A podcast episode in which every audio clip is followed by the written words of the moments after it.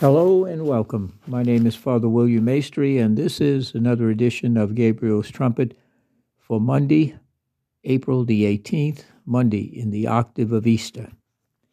The octave of Easter are the eight days following the resurrection of the Lord, in which we are invited during this particular time to set some time aside, to meditate, to pray, and to reflect on all that has happened during the 40 days of Lent, but most especially during Holy Week and the three days of the Triduum, leading up to yesterday's glorious resurrection of our Lord and Savior, Jesus Christ.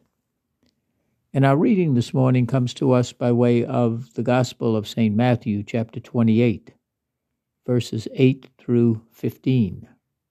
Matthew 28, verses 8 through 15, which is really a continuation of the gospel reading from Matthew yesterday, in which Mary of Magdala and Mary come and they prepare to anoint the body of Jesus and prepare him. And in so doing, they find the empty tomb. And this morning continues that particular episode in which the women hurried away from the tomb, half overjoyed and half fearful. They're overjoyed because deep down they are now beginning to remember that Jesus told them that they, he would be put to death, but on the third day he would rise. But they're also fearful because if you remember, they went and told uh, Simon Simon Peter, and John that someone has stolen the body.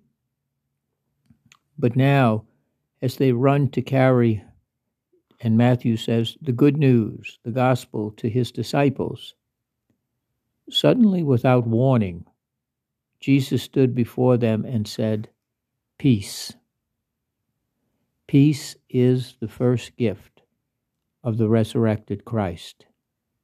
It is not a peace that the world can give, and it's not a peace that the world can take away, because it is that true and lasting peace that comes through the death and resurrection of Christ. Because what really fills us with fear, a fear that paralyzes, and fear does paralyze. Fear also makes us do irrational uh, things, exercise poor judgment, when we panic or when we're worried. We don't surrender things to Almighty God and place them in God's divine hands, God's providence. We can do strange things, things that we would not ordinarily do when fear driven rather than driven and blessed by faith and trust. And so Jesus says to them in mere uh, in the midst of their being overjoyed and half fearful, he says, Peace. Peace is that first gift of the risen Christ to his church, to the world, and to each and every one of us. And Jesus just appears because Jesus is no longer is no longer the Jesus of Good Friday or of Holy Saturday. He is the risen Lord. And he transcends space and time, yet he is also in history, in time. And he says to them, Peace. And the women come up and they embrace his feet and they did him homage.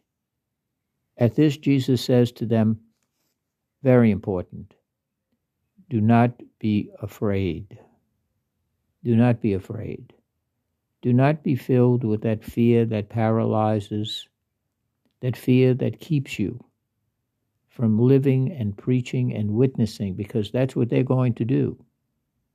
They're going to be called to witness in short order of what really happened, what really happened on that Easter morning.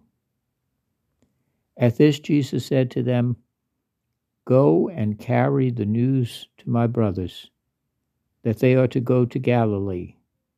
where they will see me. Isn't this something?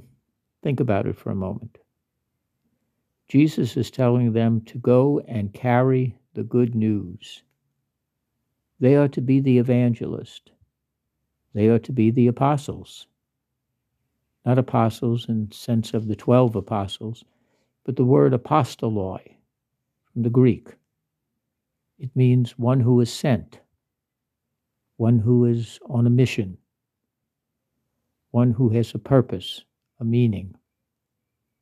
And these two women, Mary of Magdala and Mary, they are to go and carry the first good news. Now, that's really surprising in a sense because this is recorded in the Gospel of St. Matthew. And Matthew's Gospel is very patriarchal because he's writing mainly for a Jewish community. If you read the nativity scene in the Gospel of St. Matthew, Joseph is the predominant figure. In the Gospel of Luke, women predominate. It really centers on Mary and Mary's interaction with the angel Gabriel. And Mary is the one who really takes the active role in the formative years of Jesus in the temple and so on. Mary is present even in the Gospel of St. John as the one who directs the first sign of Jesus, the changing of the water and the wine into the, uh, the changing the water at the wedding at Cana into his blood, into the wine, which will be a symbol of his blood. And the women were returning. Some of the guard went into the city, and they reported to the chief priest all that had happened. Uh, so the women are, they go and they carry out the mission given them by Jesus to be his witnesses, to be his apostoloi. Uh, and the uh, guards who are there, they are now guarding an empty tomb. So now they have to come up with something to explain this. So they go and they report everything to the chief priest, to the religious authorities. Uh, and they have to get together with the elders and all of the religious establishment. And they come up with a bribe. They bribe the guards and they say, Look, this is what you ought to do. Uh, say his disciples came during the night and stole him while we were asleep. In other words, come in, roll that stone back, uh, and just tell them that uh, we were sleeping. They were sleeping on duty. And they go on and they say, if any word of this gets back to the procurator, Pontius Pilate, uh, we'll straighten it out. Uh, you'll get out of trouble. Don't worry. We can probably bribe him too. That's the way of the world lie, bribe, deceive, uh, rather than to say, He is risen. The soldiers pocketed the money and did as they had been instructed. And this is the story that circulates among the Jews to this very day, the day of Matthew. That somehow this was all just a plan and a setup. Jesus didn't really rise, uh, he was stolen. And uh, that's what the disciples did. So the empty tomb doesn't prove anything. And on its face, it doesn't. But that's where our faith comes in. But this particular episode has great carryover to us, doesn't it? For it is not just Mary of Magdala and not just the other Mary. Each and every one of us is to go forth in the peace of Christ with the good news that he is risen. This is the day and the life after the day before, after yesterday. Now comes our part, our challenge to witness, to give testimony by our thoughts, our words, and our actions that what we believe, what we trust, what we say, and how we act is true. If Jesus is indeed risen from the dead, and we truly believe that in our hearts and in our minds. The challenge for us is to live that, is to live that in our everyday lives.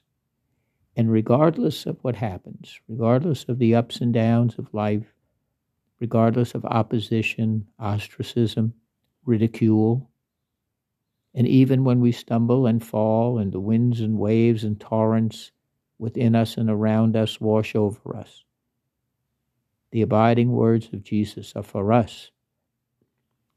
Peace. Do not be afraid. Go and carry the good news. That is meant for us. That's our mission. We not only have a mission, we are the mission. Through our baptism, we are the mission by the way in which we live our daily lives as Christians.